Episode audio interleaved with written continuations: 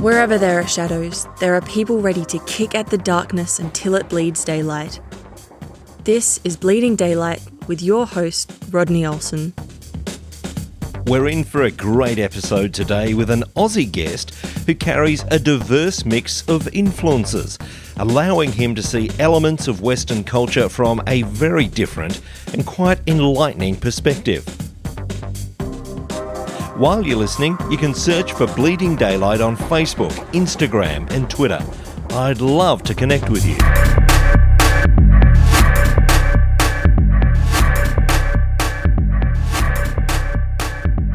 Seth Emery is a writer, musician, graphic designer, podcaster, and a whole lot more.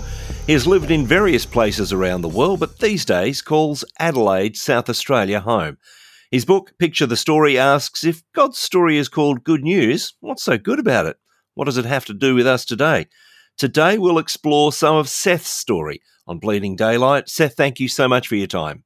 Thanks, Rodney. I'm, I'm looking forward to seeing what happens today. well, we know that it's our early years that often set the direction of our lives, and your early years were anything but what most would call normal. Tell me, where did you grow up? Oh man, I, I had a really cool upbringing. Um, I grew up in Papua New Guinea. My parents were missionaries. I've got three siblings. We spent the first, well, I spent the first 18 years of my life in New Guinea, and that was both in a tribe uh, for some of that. It was at boarding school for a big chunk of that, but it was just surrounded with people from uh, uh, so many different countries, uh, all kind of merged together. So I, I grew up with a very different worldview and a very weird accent. there must be a richness that that has brought to your life to be living in a different place to to where you're now living, obviously, but also living amongst a, a range of people with a range of cultures brought together. Yeah, oh, I absolutely loved it. So I, I kind of always felt a little bit like I didn't fit because I had a different accent. So there weren't heaps of Aussies um, in the school that we grew up in, but the kind of feeling slightly different, like I didn't fit with you know all the internationals, but then I also didn't fit with the New Guineans it kind of shaped me to who I am, and my personality was um, really built around some of that. So I'm sure some people can go through the same type of thing and come out very different. But for me, it was really it was really cool just hearing uh, different accents, different worldviews. Or not really worldviews. Let's be honest. It was a, a Christian school. We had very similar worldviews, but we, there was a lot of different um, interpretations and, and backgrounds that were in there. So um, I love that. And then coming back to Australia, just really, uh, I was formed by what I believed it meant to be the church.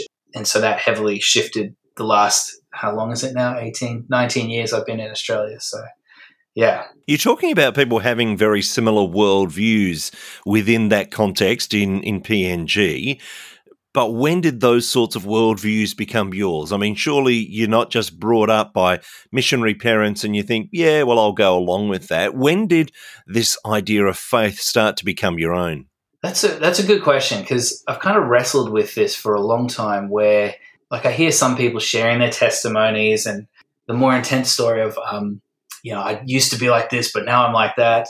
For me, all I knew growing up was mission life. So living by faith. Um, my parents had to raise support, all that sort of stuff. Also cross cultural stuff.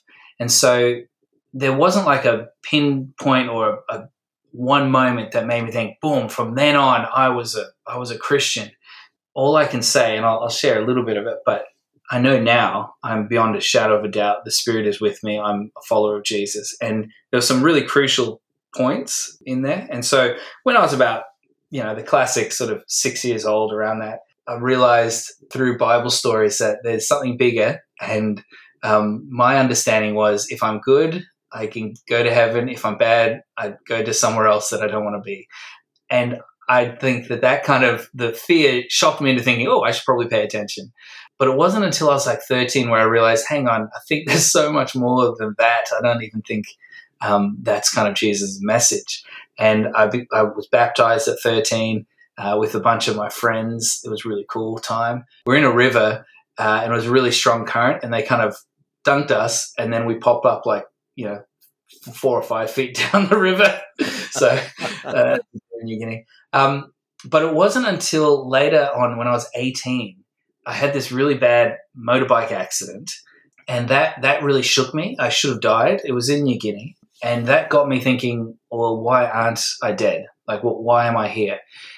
I would say that was probably the turning point where I, I took my faith more serious. I, I wanted to dig into why do I believe what I believe, and and I've known all this stuff, but it wasn't until maybe eighteen or nineteen that I really dove in deep, and yeah, that really shifted the way that because then it was around that time I came back to Australia and I saw the church with all these different denominations, which was kind of a new concept to me. And all of that to say, in my mid 20s, early 20s, I started realizing that faith isn't just something within inside of me. There's actions and outworks and all this stuff that I'm sure I had been taught and told when I was growing up. It just didn't like land until my mid 20s. And now in my late 30s, I'm sold out. You know, like I'm full on.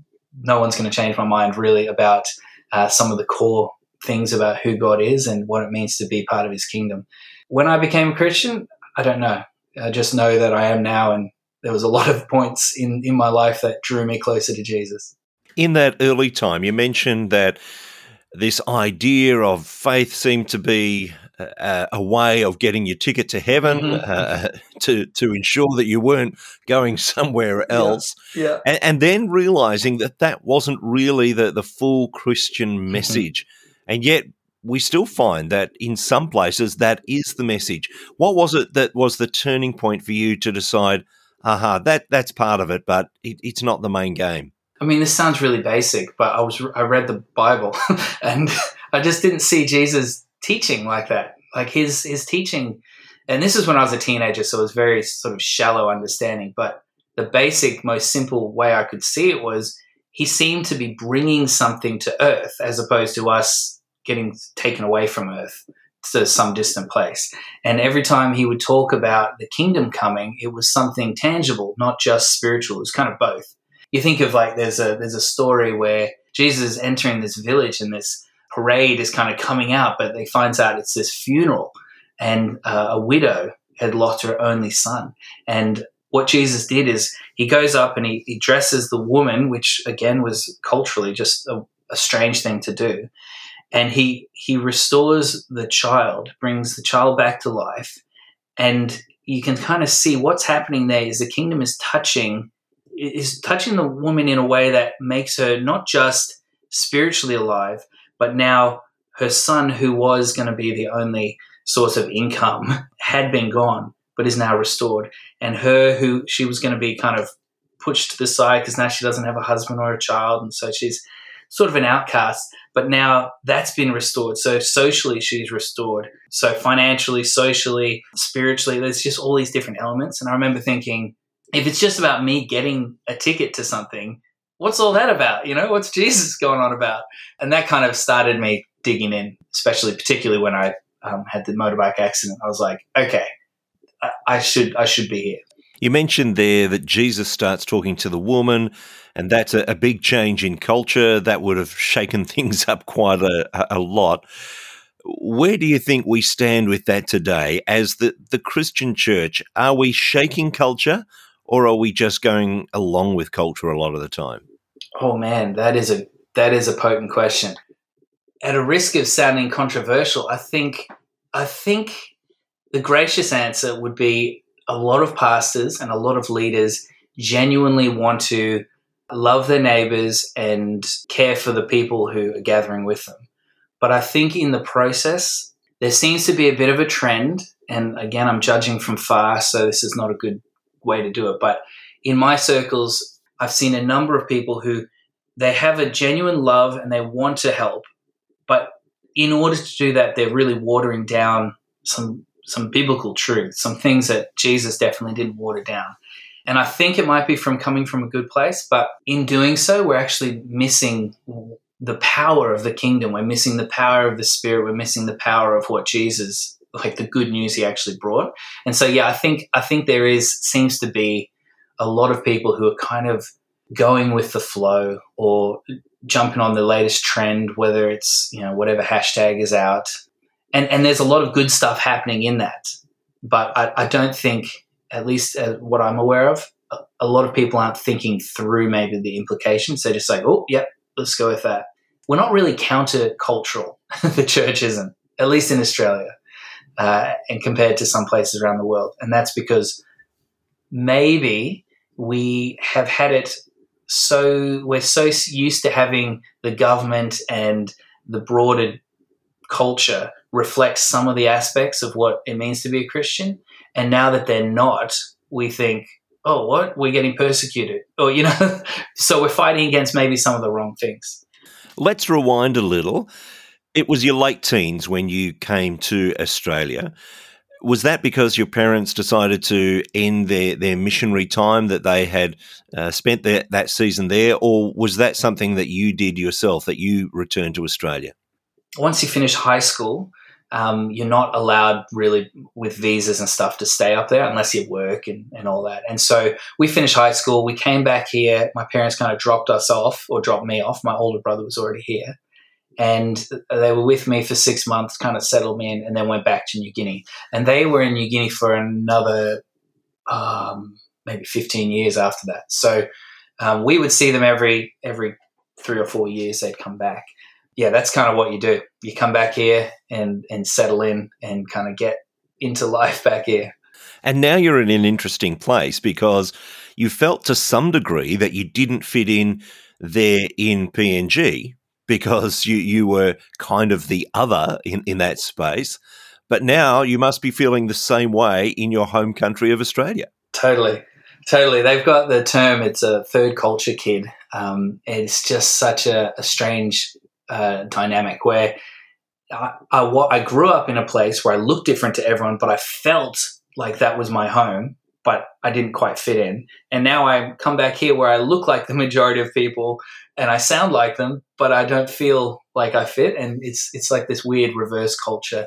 Um, it actually took me about four or five years to process, or at least be acknowledge I needed to process some of it. And so, yeah, it was tough when I first came back. But I think part of my personality and the way God's wired me is to roll with the punches and just kind of learn or see the best in things and just like, well, this is how it is. How do we move forward?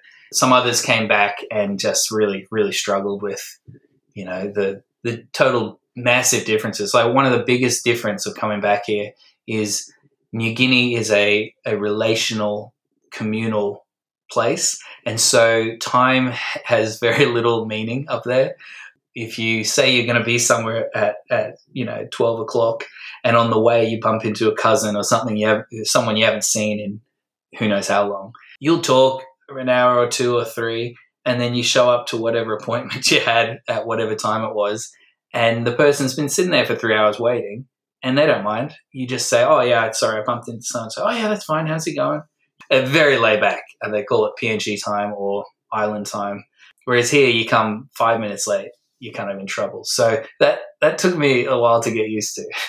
You do have this unique place of being able to appraise the culture in which you're now immersed, and you would see things differently. You would see things that most of us, just being brought up here, wouldn't see. What were some of the things that, that really stood out to you? You mentioned that that time difference, that relaxed nature that you had come from, and, and now it's very different. What were some of the other things that you saw as a bit of a culture shock for you? Two big ones. One is kind of more on the secular scene, um, and the other one's more on the church stuff. So the secular one was uh, I couldn't really relate to most Aussie blokes. Like it felt when I came back, like guys weren't allowed to show any emotions. They just had to sort of make fun of things and you know play everything down. You know, kind of play footy and you know the classic sort of stereotype stuff. Which I didn't grow up with footy as in Aussie rules. I grew up with rugby. And so in Adelaide, rugby doesn't exist really. and so automatically I'm like, I don't know what you guys are talking about. So I didn't fit in. And I got a trade. So I was I did cabinet making and so I was with all like tradies. And there just seemed to be this I'm not allowed to show what's going on on the inside or be serious about stuff. Um, and that was a real big culture shock for me because I I love music and I like to kind of um, talk about deep things and and I, I got made fun of quite a bit because one I didn't have a girlfriend when I came back and I was more sensitive and more emotional well not emotional but more um in tune with emotions and feelings and so I got called all sorts of things. Um, so that was a big culture shock. And then seeing some of that in the church as well where a lot of Aussie guys didn't know how to connect with their prayer life or um, enjoying creation or things like that I was like whoa okay so it gave me a, a big heart to not that I knew how to do it better, but I was like, hey, you know, there's another option. We can actually enjoy going on a walk on the beach, you know, or something, you know, that cliche guys don't usually want to admit they like. And so I had a heart to kind of hang out more with guys and kind of wrestle with some of that stuff. So that was a big culture shock. The other one, uh, more with the church, was, was um, I didn't quite understand how people would come along to a Sunday gathering, Sunday church service, and call that church. Like it, it just didn't make sense to me. I'm like, well, how do you fit all that into two hours? You know, and maybe a morning tea or something. It, it just was so dis, uh, far from me to understand church as an event because the way that I grew up is I got to see shared leadership done really well, at least from what I could tell as a teenager, watching it uh, in the mission. I got to see um, people doing life on life. It was literally a mission community. It was a community that was on mission together. And I just assumed that's what church was. That's what church was like. And I knew whenever we'd come back uh, to Australia, I'd, I'd, we'd go, and I knew it was kind of different. But it didn't really hit until I was living back here, and I was like, okay, people actually see things very different to the way that I assume.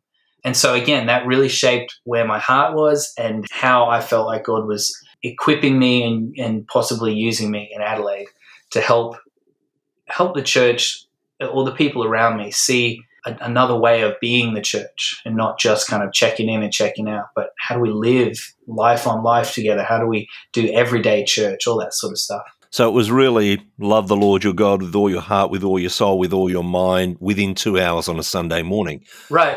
I mean, that's that's how it felt, and I know, I know it didn't. It wasn't actually like that. There were so many people here who were ahead of me uh, as far as missionally thinking, and, and I got to learn from a lot. But in general, I really felt like, yeah, we just check in and check out. And when did it turn for you from being immediately this kind of critique of this society that you now find yourself in, and then realizing, well, actually, others have things to teach me too, but this is something that I can actually input and I can help people along this path with the things that I've learned? I think I haven't quite reached the point where I feel like I've got a lot to offer yet. That's because no matter where I'm at, I always feel like I'm running a little bit behind everyone because uh, I don't come from here, I don't speak the same thing, or I haven't been to all the camps, or you know whatever it is. I believe some of those lies that I think are lies, saying you're not actually good enough to tell people what you know how how to live or whatever.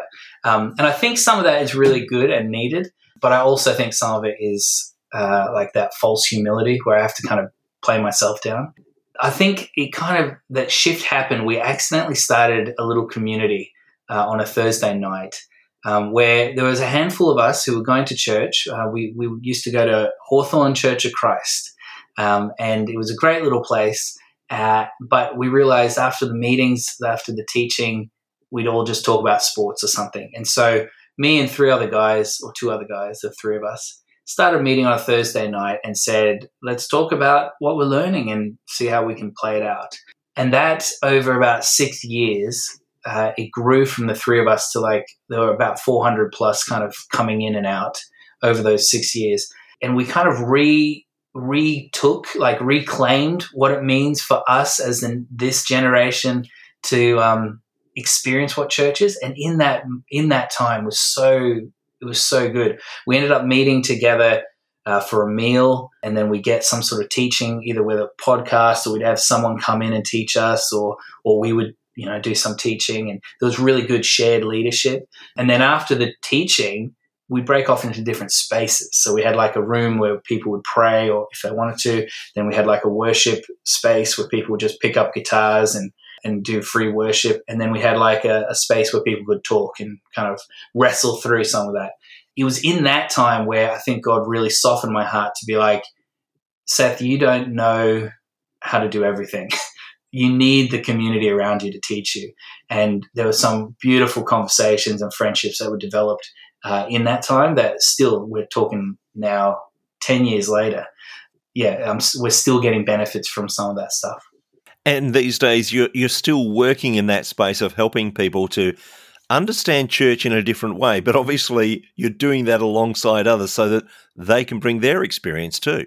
We've actually um, started a church called Gathered Church, which again wasn't intentional. We didn't want to start a church. We just wanted to gather people together who didn't quite fit the traditional structure. So we absolutely love the church. But in 2019, um, they did this big study, the Barna Research Group, and they found that in Australia and in New Zealand, there were this huge disproportionate amount of people who grew up in the church who were leaving the church and they found that 72% of people no longer want to be part of the religious church institution. And out of that, the majority of them eventually, like there's this progression over five years, eventually they stop spending time with God's people and then eventually they just want nothing to do with Jesus.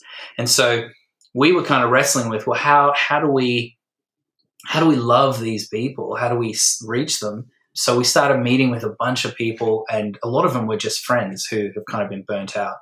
And we're like, well, why why are you leaving? Like, what's going on?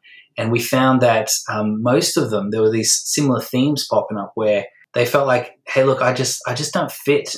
You know, I've I've got all these gifts or this I, I, I want to participate, but there's no space. I can't. Like, I don't I don't have a place, and so I'm going to go somewhere else and do it, whether it's in business or something else. Um, so that was one. They didn't fit. And another one that kept coming up was look, I've got some really tough questions, kind of deconstructing questions that I'm not allowed to ask because it kind of makes people feel uncomfortable. So I'm just going to go and ask people who will listen. And for those reasons, we thought we need to have this third space. So the two options seem to be you either stay in church and you hate it, right? This is what we're hearing from these guys. Stay in church, you just suck it up and deal with it, or you leave and eventually leave Jesus. And that was like the only two options people had um, if they were wrestling with this. And so we created this third space where we didn't have buildings, we didn't have staff. It was kind of like the idea was we just want to meet together, gather with other Christians who may be in that place where they don't quite feel comfortable in a church building or what for whatever reason and how do we love them and and be encouraging them and supporting them and drawing them back to gospel truths without sort of forgetting the purpose of why we are the church and that is to be ambassadors of the kingdom. That kind of happened and then it formed into like this little group that ended up meeting in different gatherings and um, it kind of became a church without a building or without staff I get the privilege of heading that up and helping lead that and unlearning a bunch of stuff. So I get to do that in my free time because there's no staff or, or anything. And we're also working with a group called Power to Change. They used to be Campus Crusade for Christ, and we're part of the church movement's strategy within that. Uh, and we raise support. So we're missionaries with them part time. Yeah, there's all these opportunities that God has kind of given me where I, I feel like the experiences that I've had is able to help care for people around us who just feel a little bit lost or a little bit left out. I guess the way we would say, you know, how there's a parable where Jesus leaves the 99 sheep to find the one. We feel like we would gladly leave the 28% who who are part of church and and thriving and that's good and that's we love what God's doing there but we leave that 28 to find the 72% who had lost their floating, sons and daughters who are drifting. And of course, you're not in this alone. You're part of a, a family. Mm-hmm. Give me a snapshot of your immediate family. Michelle is my wife, and she's uh, from Seattle, actually. So she's Puerto Rican, living in Seattle, or was living in Seattle. We met, and she's gladly moved to Australia. She's been here for ooh, 11 years now. So we're about to celebrate our 10th year anniversary. So she has a really, again, a different perspective not being an Aussie. So both her and I don't feel, even though we both feel Australian now because we've been here, we both kind of can critique and enjoy different aspects of the Aussie culture that maybe others just take for granted. And then we've got three little boys, which, man, there's a lot of energy in our house. Corbin is eight, and Escher is five. He's about to turn six, and Micah is about to turn four. Now, I want to delve into your book. Tell me what drove you to to write that, and tell me a bit about it. I love stories. I think we're really shaped and formed by stories, both the stories the culture tells us and the stories we tell ourselves, as well as the true story um, of who we are. I just thought there's so many good re- retellings of of God's story um, that have really been helpful for me over the years. But I noticed that some of the times when they're being retold, we know it's all about God and uh, He's the main character. But often uh, I would retell them and I'd hear other, ret- other retellings where God is kind of the footnote and it's all about Abraham or, you know, David and, and any, all these biblical heroes become the hero of the story and we miss the real hero who God is. And so that got me on this little uh, idea of well, how how could we retell it where God is God is the one that's doing all the action. He's the one that's pursuing. He's the one that is redeeming. He's the one that like all those sort of things. Uh, again, this was with a group of people who were kind of wrestling with this, and we came up with this idea that there's at least seven stages. And then once we had that, I kind of I, I just love diving into things. So there's these seven stages of God's story, and the first one is shalom. So everything is at peace, everything is the way he wants it to be. And then it goes on with deception, and then God pursues us, and then there's um, redemption, and then there's the mission of the church, and then there's this conquer story, which often I, I noticed was kind of like a tag on. But there's a big, big part of the story is where Jesus comes back, he is he's seen as the king, and then there's shalom again, and where things are in the right relationship. And in the process of kind of doing that, we realized there's what the ancient Hebrews and ancient writers called a chiasm or chiastic structure. And that's where the main point of a story is right in the middle, which is very different to how we in the West tell a story. We kind of build up right to the end and then the climax and the big battle or whatever, and then they live happily ever after. And that's kind of the end. The Bible actually isn't written like that. Um, and the more I started looking into this, did heaps of research around teachings and writings on different chiastic structures within the Bible. And we saw that the whole Bible is this retelling of the first half. So it's like the first half of the story is uh, leading up to Jesus. And then from Jesus onward, everything is retold, but with added, like a fuller version. And so once that kind of hit me, I was like, oh, I want to, I want others to know about this. So I started gathering all of my thoughts and, and putting it on into a little book, which is really cool because we've been able to share it with a number of people who would never go to a church building. It just is very simple. And they're like, oh, I get it. This is cool. I actually want to know a creator who's like this. So that, that was kind of the beginnings of the book. And then I added some of my own thoughts around um, the great reversal and uh, others who have kind of been resistant of, you know, why should I believe this? It's, it's been a, it was a good good journey came out about three or four years ago. And what's been the response from people? Because obviously you're going to have people of faith, but also, as you mentioned, people who are just wanting to explore faith starting to read through. What what has been the response? Really good. I got to be honest. Part of the reason I, I wrote the book is because I knew that I had these fifteen, about fifteen friends who were didn't didn't know Jesus, weren't overly interested in going to church. But if I said, "Hey, I wrote this book, could you read it?" They would read it, and so there was it, had that little bit of a like an aspect to it. So the feedback I got from my friends was it was really good. Like there was the kind of as in people who were kind of distant from Jesus. They would they read it, and there was just a lot of it was like a good question starter or conversation starter. And it kind of ends in the book with this idea of, you know, what's so good about the good news, right? Like because even the the demons believe in Jesus, they know he existed, but what he did isn't good news to them. And so there's something special in the fact that I believe this is good news. And that idea kind of shifted both Christians and non Christians in, huh, I hadn't thought of it that way. There's a group in Melbourne who are talking about potentially taking the, the story, the seven sort of chapters, and turning it into uh, an app or something where people can you know wrestle with that uh, each chapter of those seven parts uh, with questions and stuff. So I'm just happy that it that it's helped those 15 friends of mine. And, and, of course, that's not the extent of your creativity. You're you're involved in, in a range of creative ventures in, in graphic design, in, in poetry, and and in music. Certainly, uh, producing your own music as, as well. I, I'm wondering about the whole creative side of things because I, I do hear people say, I'm not a creative kind of person. What would you say to them? It's funny. I every time someone says that, I would I'll I'll argue with them in a loving way, but I disagree with it. I think we are made to reflect our creator, who is a creative. Right? So at some level we are all creative.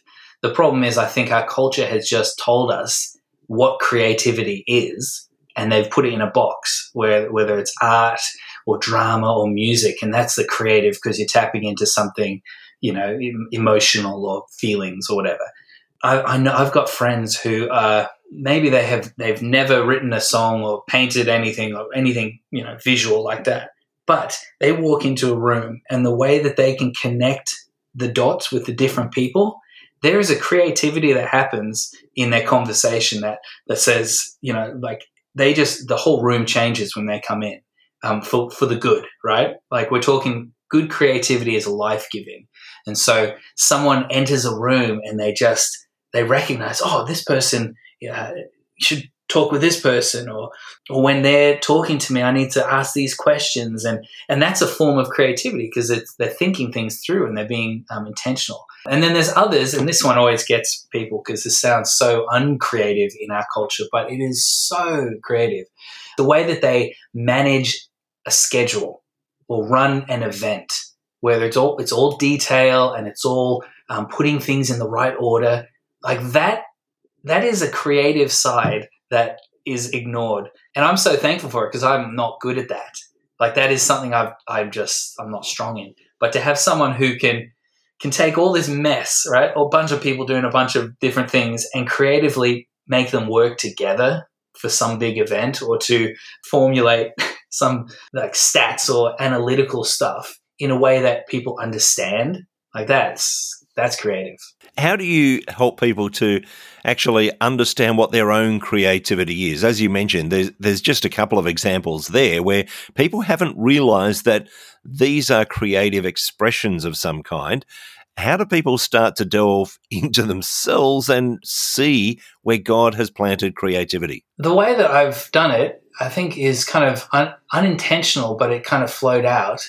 Is when I see it, I, I just name it, and I'm like, "Wow, that was really creative," you know, or, "Oh man, thank you for that. I could never do that," and like really highlighting the fact that every part of the body is important and that's all for different purposes. And so the more that people around me, my family, my friends, are building the habits of actually highlighting why we need each other and why we need the body of Christ and highlighting those things that the gifts and the skills they bring, not necessarily just in saying, oh, that's creative, but even though it is, but really reminding and kind of redirecting the energy around this is reflecting God in this way. Right. And so the way that you're doing that is just, that's, that reminds me of how God is super creative when he came up with all these names or, you know, whatever. And so I guess just talking about it and really highlighting it is a big one. And I think the I could never do that is probably one of the biggest keys. One of the things that I've certainly learnt over the years is the things that come easy to me that I think are no big deal yeah.